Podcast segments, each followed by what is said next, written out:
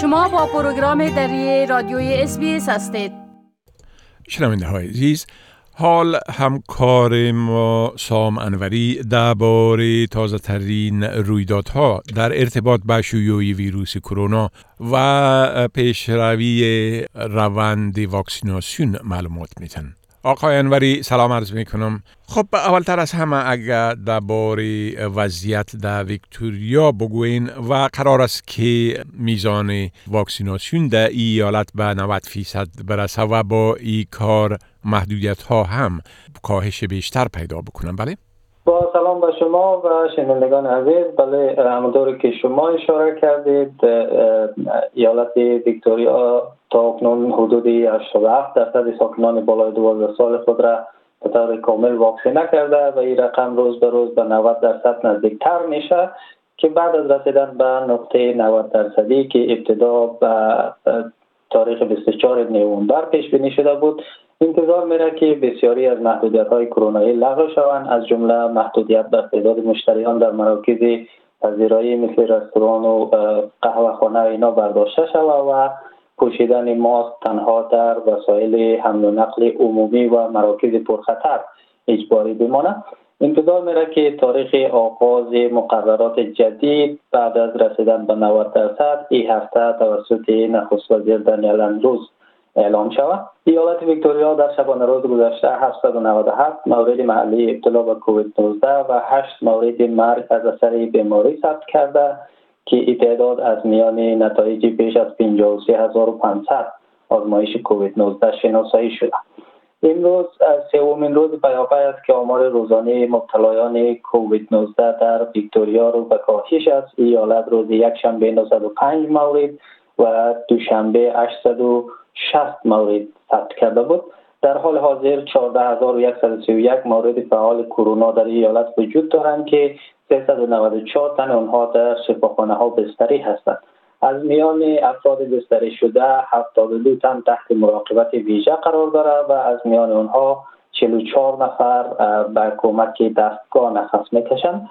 موج شیوع دلتا تا اکنون 394 نفر ویکتوریایی را جانش گرفته و از سوی دیگر حکومت ویکتوریا روز دوشنبه بعد از تظاهرات ده تن در مخالفت با لایحه جدیدی که به نخست وزیر ایالتی صلاحیت اعلام همگیری را میده اصلاحات را در پیشنویس قانون وارد کرد. این اصلاحات در حال صورت گرفتن که قرار است لایحه اصلاحی قانون سلامت و رفاه عمومی یا لایحه مدیریت همگیری امروز در مجلس اعلای ایالتی به بحث گذاشته شد بله خب در قلم روی شمالی استرالیا هم با کشف چند مورد نو ابتلا به ویروس کرونا قیود و قرنطین وضع شده بله؟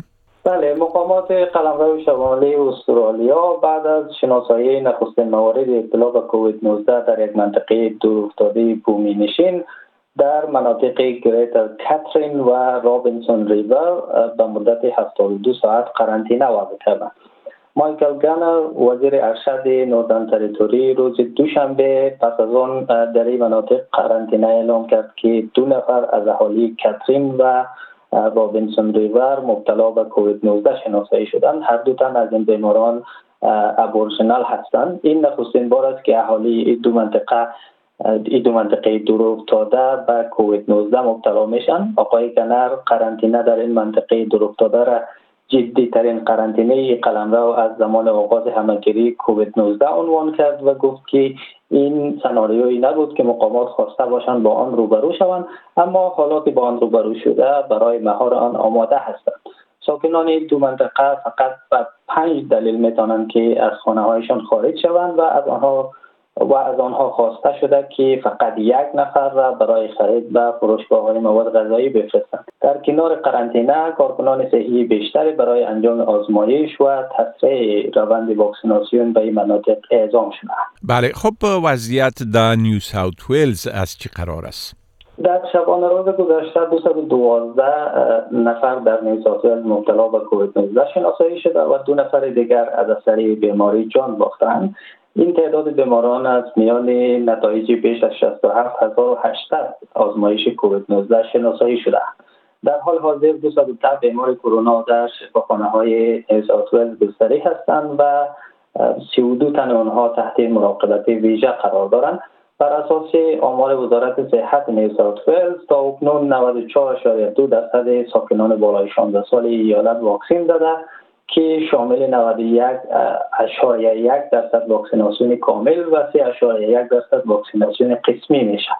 در میان 12 تا 15 ساله ها 80 اشاره 6 درصد واکسین زده که شامل 73 اشاره 4 درصد واکسیناسیون کامل و 7 اشاره 2 درصد واکسیناسیون قسمی میشه. بله. خب آله اگر لطفا درباره آمار عمومی موارد ابتلا به ویروس کرونا و همچنان مرگ های ناشی از این بیماری در استرالیا و در سراسر جهان معلومات بتین بله آمار مجموعی مبتلایان کرونا در استرالیا به بیش از 190,500 نفر و رقم قربانیانش به 1888 نفر رسیده.